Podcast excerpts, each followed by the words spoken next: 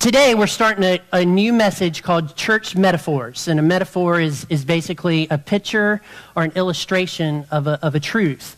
Um, there's analogies with them and things like that. So, church metaphors. And in the Bible, there's a lot of church, church metaphors, like metaphors that Paul uses to describe the church, um, metaphors that Jesus uses to, to describe the church, and they all have implications and, and meanings to them. Um, how many of you um, watched Voltron when you were younger? Voltron. Yeah, Voltron? A couple of you. How many of you have noticed that it, they have a new version of it on Netflix? Voltron. A couple people. Okay. There's some different people too. Great. Well, Voltron is basically this there are five lions, right? And they form this robot together. So you might think that it's a transformer, but it's not a transformer. It's, it's just a robot. It would be sort of like a better version of Power Rangers. Right? In fact, a much better version of Power Rangers than that. And so Voltron, he, he takes these parts and he forms a body. Today we're talking about the body of Christ, which is the church. However, I will say this. Whereas everybody in here forms the body of Christ, and we're going to get to that uh, in a moment, it's not like Voltron. Okay?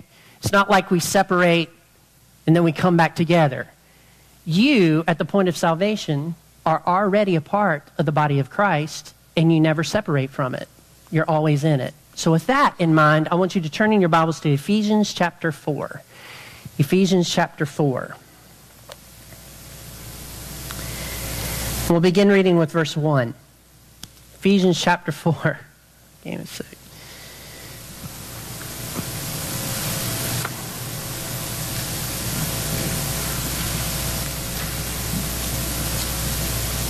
Ephesians chapter 4. Y'all are really quiet. Really quiet. I'm not saying that you should be talking, I'm just saying it's really quiet in the room. That's, that's all I'm saying.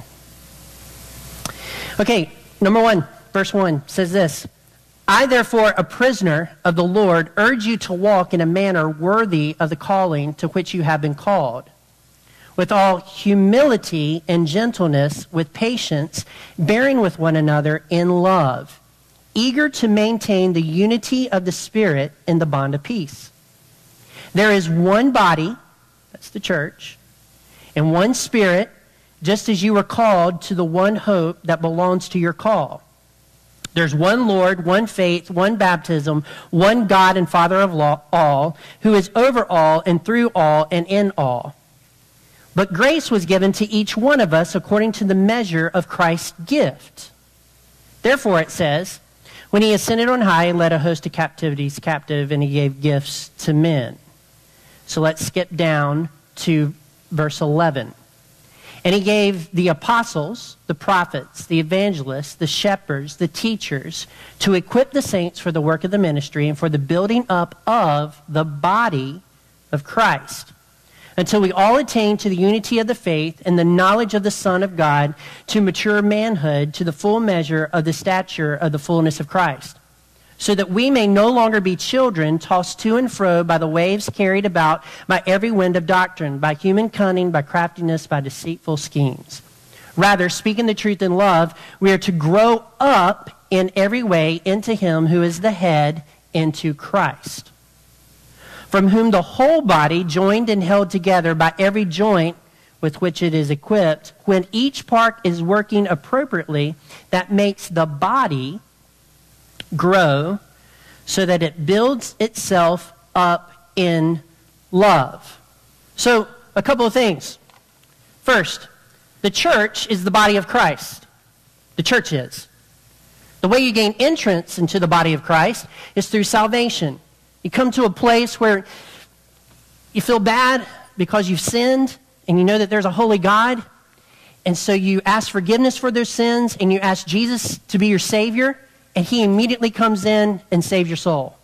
You don't have to go to church so many times. You don't have to read so many verses out of the Bible. You don't have to do this, that, or the other. All you have to do is by faith accept his gift of salvation. I'm a sinner. Lord, come and be my Savior. I can't save myself. And you're in the body. Now, the church is the body of Christ. And in Scripture, Jesus is the head of the body. Now, there's another passage of Scripture that says that husbands are the head of the wife as Christ is the head of the church. And the normal joke with that little deal is when you talk to a group of ladies about it, there'll be one lady somewhere in the, in the, in the room that says, He's the head, but I'm the neck. Right? That's, that's what they'll say, right? And if you've ever watched uh, My Big Fat Greek Wedding, she says it, it is pretty funny when she says it because she's a big Italian lady. She's just incredible. So, nonetheless, that is not necessarily how Jesus Christ works. He is not the head, and then somebody else is the neck that turns his focus somewhere, and then there's a body. It, it doesn't work that way. Jesus Christ is the head, and that means that he is the one that we look to for leadership. From the neck down, all the way to the toes, we form the body of the Lord Jesus Christ, and we look to him for leadership. So Jesus is the head of the body, he's a leader. Jesus loves the body and is invested in making her succeed. Okay? Jesus Christ, say that again, loves the body of Christ and is invested in making her succeed. For instance, the first thing he invested was his blood. There was absolutely no way that you could be a Christian without him giving his life. So he invested his entire life so that you could be all you could be for him. Okay? The other thing that he invests is over a period of time, he teaches you from the Word of God how you should live, how you should walk, how you should breathe, how you should do things so that you can be the best version of you. Okay? Um, God has designed us all to be a particular type of people and he is very invested and loves and wants to make sure he moves you along. This, by the way, is why you and I, from time to time, have crises come up in our lives. Crises come up, they're in front of us, and we have to work our way through it. Well, that is God working on you to get some type of sin or attitude or just make you a better person or, in, or strengthen your faith so that you can get to the other side. God is very invested in this body. He's the head, we're the body. The body is made up of many people. Many people. Many people. Ephesians chapter 4, verse 4 says, There is one body and spirit. And then down in verse 7, it says, But grace was given to each one of us, that's the church of Ephesians, that's Paul, that is even us today, according to the measure of Christ's gift. So there's, there's a lot of people in the body. Now, Jesus, now Paul will say, not Jesus, but Paul will say in his writings, there is you that is in the body of Christ individually. I, Philip Brand, am in the body of Christ. And then Paul, in another section, will use this metaphor, and he'll say, um, the local church at Ephesus is all a part of one body. So it'd be like right now, you and I, if we're members here at the church or visiting or whatever, we are part of the body of Christ at Farmington Baptist Church. It's that church. And then in other passages of Scripture, Paul will use it even in a larger sense, a global sense. And he'll say that all the churches in the world that are believing churches, believe in the name of the Lord Jesus Christ and He's the only way of salvation, those churches are a part of the global body of Christ. So there's, there's like a specific, I'm a member of a body and then there's a local member of a body, and then there's a global, all the churches together um, as members of this body. And then he will go one step further than that. And he'll say, every believer of all time is a part of the body of Christ. So, way back when Jesus left, the church started with 3,000 people. Those 3,000 people are a part of the same body of Christ that I'm a part of today. In other words, the body of Christ is not just some type of factual uh, theological metaphor that we just get warm fuzzies over. The body of Christ represents a movement of God through the ages to rescue people from the pit of hell to allow them to go to heaven and live for them. It is a movement that corrects all the wrongs in the world.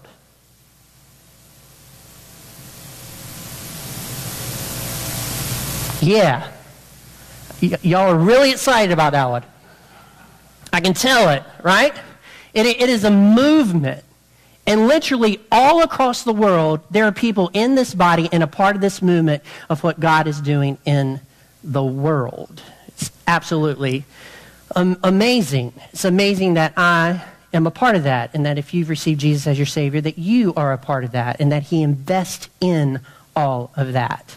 So, a couple of things. If you are in this body, and to be in this body, you have to be in Christ. This is just a few things that are true of you. First, we receive grace in Christ Jesus. Our redemption is in Christ. We are justified in Christ. We have forgiveness of sin in Christ. There is no condemnation in Christ. We are a new creation in Christ. We have eternal life in Christ. God supplies all our needs in Christ. We have every spiritual blessing of heaven in Christ. We will be presented to God perfect in Christ. We cannot be separated from the love of God in Christ. That's nothing less than amazing.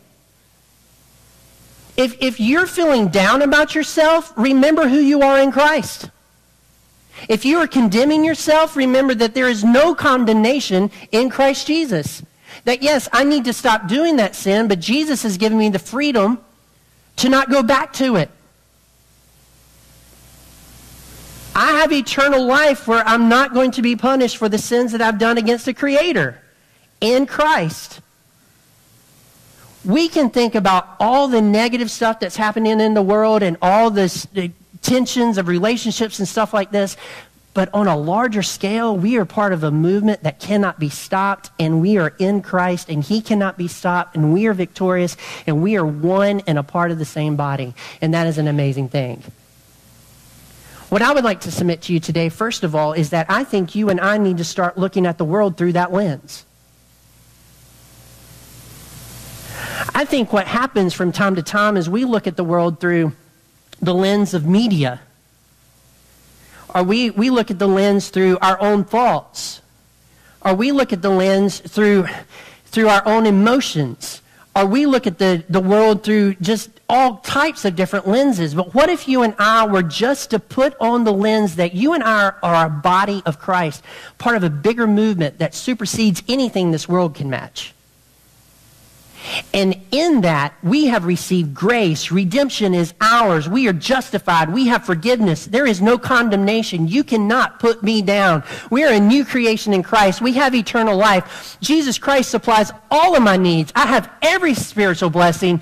God is doing something. And whatever I'm looking at right now that is a conflict, God is doing something and He is trying to get the world to be better and us to get the gospel out. He is a part of this and I just have to figure out how I am supposed to be a part of the redemption process that He has for the world through whatever, whatever it is that I'm dealing with at the moment. You and I are a part of something that's bigger than the government, bigger than Nike, bigger than the NFL, bigger than uh, Hollywood, bigger than America, bigger than the world. We're part of a movement of Almighty God because we're in the body in Christ Jesus. I do not want to be in anything else. I just don't. So the body, and he is the head. So, what does this mean?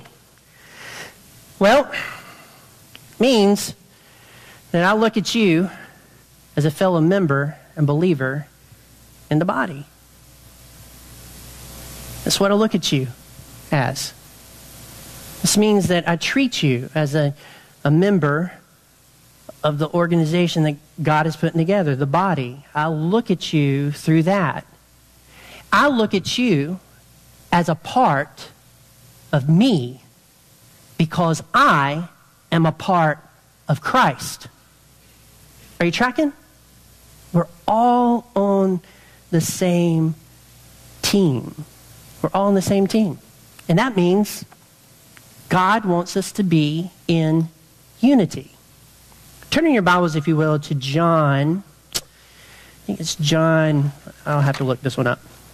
John chapter 17. Turn your Bibles just real quickly. We're going to get back to Ephesians, but John chapter 17.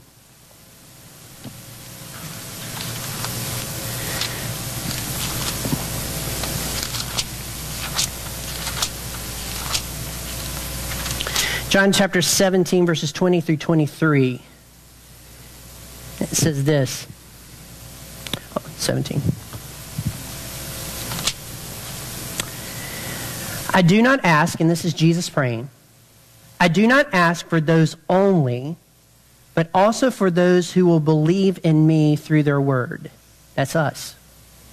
That they may all be one, just as you, Father, are in me, and I am in you, that they also may be in us, so the world may believe that you have sent me. What was Jesus' prayer for his church? That they would be one and act like they're on the same team.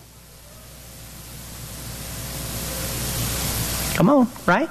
And act like they're on the same team. It is an amazing spirit of unity that happens when you have a group of people that focuses on what Jesus wants to have happen in the world and they're passionate for it. When you have a group of people that aren't about what they want, what they think the church should do, but they are about what Jesus wants the church to do, and they follow him.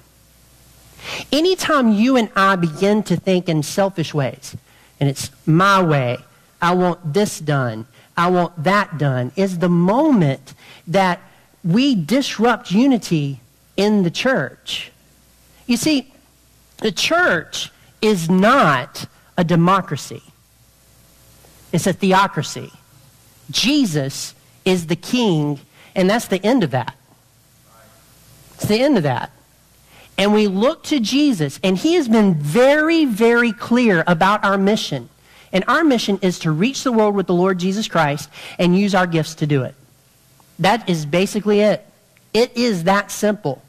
The mission and the vision God has for Farmington area, for the Davie County area, for the Yadkin area, for the Forsyth County area that we all reach in this church is for his message to get out and for people to be born again and a part of the kingdom and a part of that body. That is, it's that easy. We get sidetracked when we start going after things that are selfish in nature, that we want in our church, that we want this and we want that. It is Jesus who is the king, and it's not a democracy. It is him telling us what to do. And we find that out through prayer. We find that out through reading his word. We find that out by coming to church and setting aside all of our selfishness, all of our pride, all of our stuff that we would like to have happen or, or see not happen, whatever, whatever it is. And we set all of that aside and we focus on Him and His mission and we do everything we can to accomplish those purposes as a body, as one. In Ephesians chapter 4, it tells us that he wants us all to do it because when we all do it together, it's a powerful force in the world. It is Jesus Christ that said that we, you and I, will do greater things than he did in the three years that he was here. It is Jesus Christ that said that. What are those greater things? It's sharing the gospel and seeing the miracle of salvation happen in people's lives. He's not referring to miracles. Look, God still does miracles today. So that's not the point of this. God still does miracles, but the point of miracles is to show who Jesus Christ is, not who you are. See, we show other people who Jesus Christ is by the way that we live, by the way that we go about our business, by being unified in a mission and trying our best to live for the Lord Jesus Christ. We are a body. We are one. The last part of Ephesians chapter 15, uh, chapter 15, there's not 15 chapters in Ephesians, there's four. Verse 15 says this Rather, speaking the truth in love, we are to grow up in every way into Him who is the head, into Christ, from whom the whole body, joined and held together by every joint with which it is equipped, when each part is working properly, makes the body grow so that it builds itself up in love. So let's, let's talk about that a few minutes. Okay? Let's talk about that first few minutes. First, we're all parts. How many of you grew up in the 80s when there were like commercials on TV that were short, like 30 seconds? And you remember the Wendy's parts commercial? Remember that? If you don't, I want to show it to you right here. So two screens, two screens in? Yeah. Just watch this. Those wicked salmon hamburger places serve actually processed chicken. Excuse me, but what was that again? It's chicken, not chicken. Processed. Processed? That's like when they take a lot of chickens and assemble the respective parts. What parts? What parts? Parts, it's parts. Wendy's chicken sandwiches, pure boneless breasted chicken. Moist and velvet and not processed. Now here, tell all the parts are crammed into one big part. Used. Yeah, then the one big part is cut up into little pieces parts. And parts is parts. You want something better. We're Wendy's kind of people. Isn't that awesome? parts are parts. Here's what I want to tell you about that God has taken a lot of parts and He has squished them together in order to make them better. You do not have to have, not have to be a perfect person to be in the body of Christ. You just have to believe in Jesus. He's taken all those parts and he has put them together. Now, this says, verse 15, rather speaking the truth in love, we are to grow up in every way into him who is the head, into Christ, from whom the whole body, joined and held together by every joint, which is equipped when each part is working properly. So, you and I are parts, but we have a responsibility to work in the body of Christ properly. Properly. So, how do we work in the body of Christ properly? Well, there's, there's, there's a couple of ways. There's a couple of ways that we do that. First of all, you work in the body of Christ properly when you are using your gifts to enhance the body of Christ. Whatever those gifts are. All of us have different gifts. All of us do. Now, if I was to take a survey and, and ask you which part of the body you would like to be, there would be some parts of the body we'd like to avoid. Like, for instance, I wouldn't want to be the colon. Wouldn't want to be the kidney, right? Wouldn't want to be, you know, things of that nature. And you wouldn't either. However, if I did not have a colon, if I did not have a kidney, where would my body be? Dead. So every single part in the analogy, every single part is very important. Now I'll tell you this, there's nobody in here spiritually or you know that has the gift of being um, a stomach. No, nobody in here has the gift. That, that's not the point. The point of this is every part in my body has to work in order for me to be healthy. And every part in the church, every person in the church has to work with their area of giftedness for the church to be healthy. There are people in this room that are good at organizing. There are people in this room that are good at building. There are people in this room that are good at singing. There are people in this room that are good at teaching. There are people in this room that are good at comforting people when they are, when they are sad or when something is going bad. There's, there are some people who have very strong opinions in this room. That is called leadership. I've never met a leader that didn't have a strong opinion. We kind of, we kind of, we're in a day and age where you don't want the leader to have a strong opinion, but you're not a leader. If you don't have a strong opinion, you're not, you're not, you don't have the gift of leadership. Trust me on that. If you don't have a strong, if you don't have a strong opinion about something and how things should go and the direction they should go in, you are a manager. And there's nothing wrong with management. Leaders that have strong opinions have to have managers to help them get there. There has never been a self made man. Never been a self made man. He's always had people around him to help him accomplish his goals. And by the way, I learned this um, from convocation at Liberty. Um, the road to success is uphill.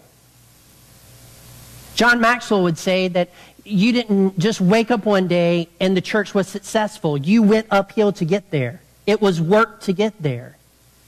And if it is work to make the church all that it needs to be for the Lord Jesus Christ, to bring him honor and glory, and to get his job done, then it's work that we should do. And we, all of us, should be administering the gifts that he has already given us so that we can grow the church to what it needs to be. If you're a person in the room that just kind of sits back and doesn't contribute, you need to think about how you can contribute to the church. And I'm not talking about money, I'm talking about service.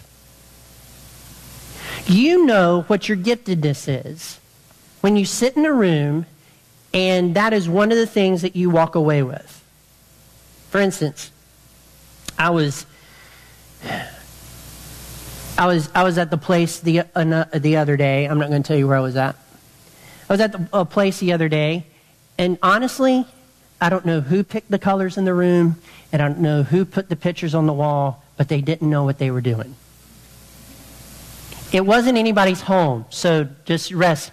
But they just didn't know what they were doing. They didn't know. I was there, pictures crooked. There wasn't a theme in the room. It was like they just threw it up there and they started their business. You know what I mean? It's, it's that sort of that sort of deal. I walk away visually every time I go somewhere. I see immediately how people are flowing into an event and out of an event. That's a strength of mine and I can see visually what could be better. I can see tech pretty, pretty quickly. But I'll tell you what I don't see oftentimes. I, don't see, I don't see how to have correct English. Okay, I'm working on that. I have this app that I'm trying to do, but it's, it's only going to get so good. And, I, and when there's a problem like, a, like a, a, a mechanical problem or some type of building problem, I have to have somebody tell me how to fix that. YouTube has been my friend.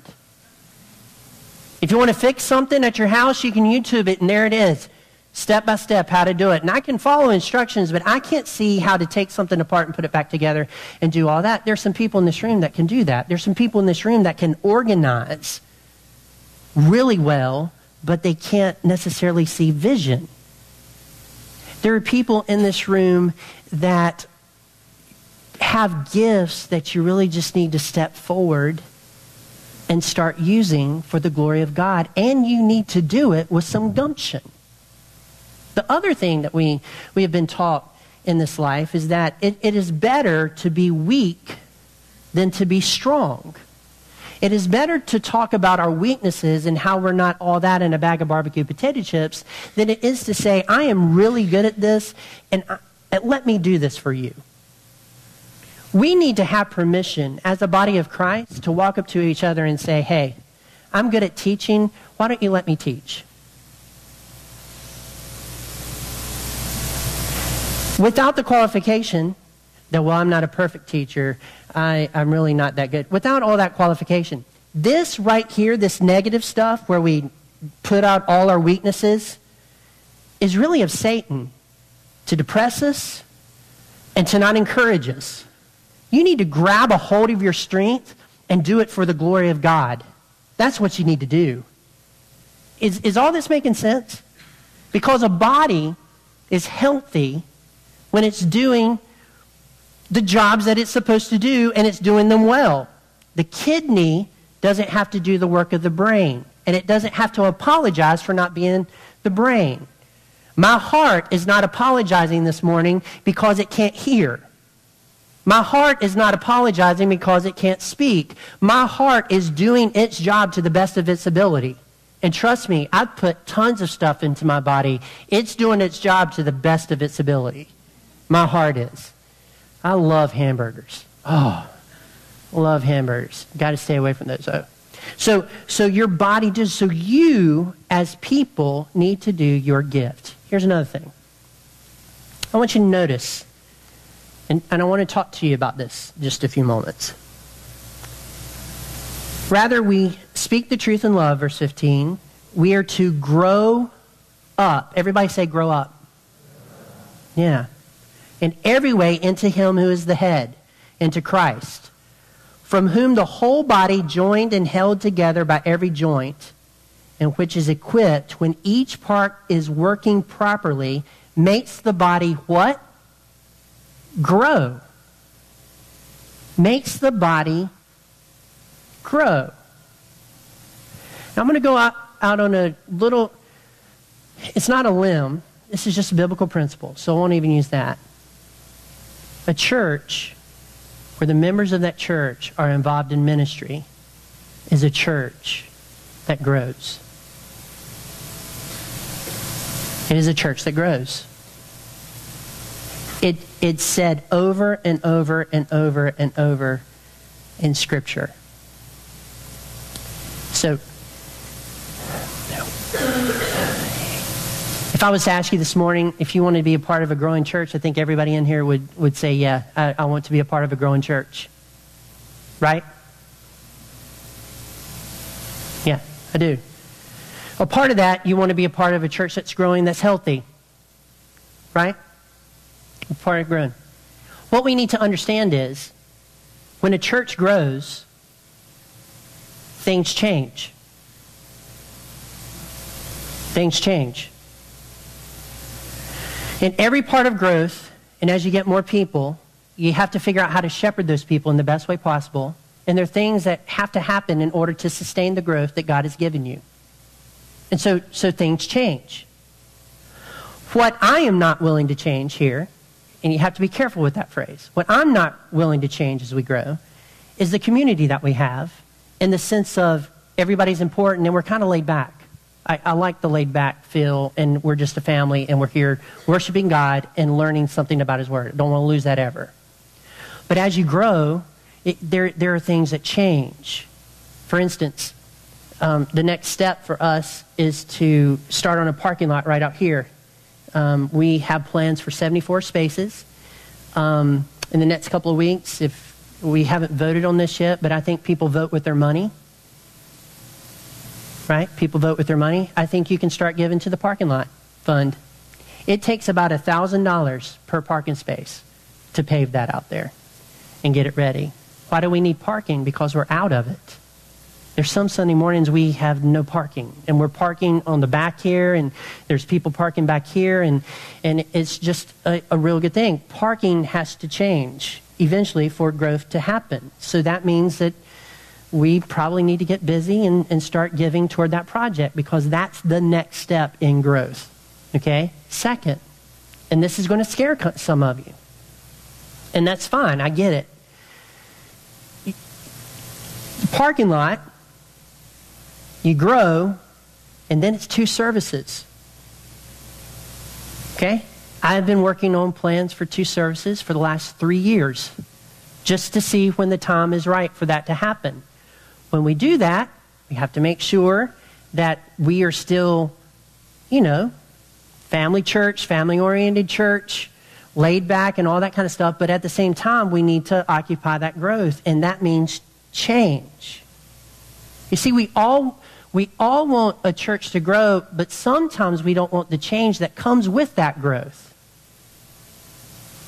See, when your body stops changing, you're dead. So, what we often do as believers is we, we don't necessarily want our church to change in the way that it needs to to sustain the growth, but then we don't want our church to be dead either. But if you don't change with the growth that God gives, the church will die. Is everybody tracking with me? Now, listen, this isn't us trying to build some type of empire. I will tell you this I've thought many times, and of course, haven't talked to many people about this, so this is just something I'm praying about. I'm just sharing this morning from my heart. I think once we get to a certain, certain amount of people, I think we start another church. I, I think we take a group of people and start another church across town somewhere. And I'm not so sure that that would be a satellite church. I don't think I look too good on YouTube to be like projected at another location in a very big way. Too ugly. You need a prettier person up here for that. But I do think that our strategy should be as we grow, we train other ministers that think like this, that think like we're following Christ and have the same ministry model, right? And we take those people and we start another church across town or somewhere and see how God does that. And as we continue to grow, we continue to plant and we continue to grow churches. Is everybody with me on that? But that is change. The change that scares me about that is I know that if one day in the future, if we, if, when we get there, that there are going to be people that leave our church that I love.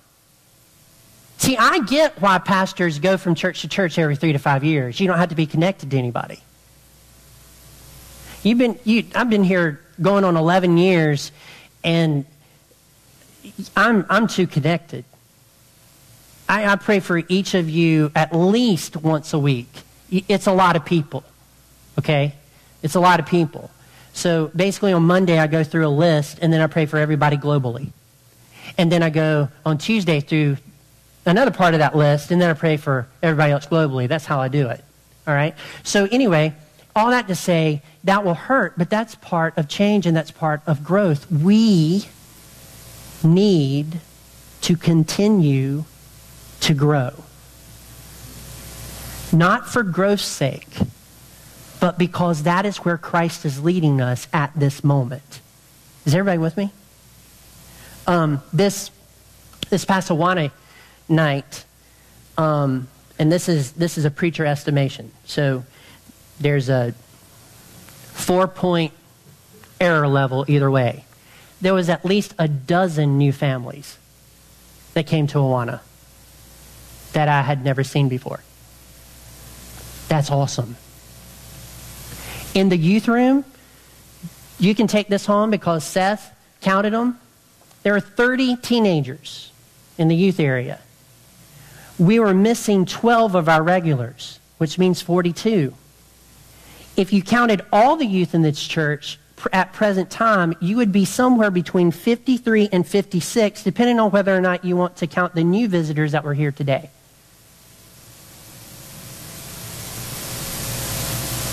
That is awesome. Our strategy for reaching children and young families and reaching people with the gospel is working, and God is honoring that. But there is a lid to it, and part of that lid is a parking lot. You have to expand your parking lot for more people to come so that we can manage the gift that God has given us at this present time. It wasn't by accident that three years ago God opened up this property back here for expansion. It wasn't by accident. He has a plan for that property. We need to follow that plan. Amen? So, lastly, and I'm going to close with this. If you are not, if you are not a part of a small group, I would like to encourage you today to be a part of a small group. Here's why. As our church grows larger, it also needs to grow smaller. And you only really know 40 people in a church anyway, really well. A small group enables you to develop relationships that will last and keep that home feel to the church as it grows. So you meet with that small group, you get to know that small group, you live life with that small group, you walk through life with that small group, right? And as the church grows, it's not going to seem like the church is getting too big if you get involved in a small group and connected in that way. Okay? So I'm just going to throw that out. So at the end of the day, you and I are part of a body of Christ, and you and I need to be in unity. That means that you and I need to watch what we say, watch how we live, watch how we walk, watch how we do things, because we all represent Farmington Baptist Church when we leave here. But more importantly, we all represent the Lord Jesus Christ when we leave here. And I think that He wants us to live like He would live in the world. Amen? And, buddy, if that doesn't take you to your knees, that thought, nothing else will. Because I'm not even close to being like Christ but I sure am going to try to live like him this week. Let's pray. Heavenly Father, we thank you for this day that you give.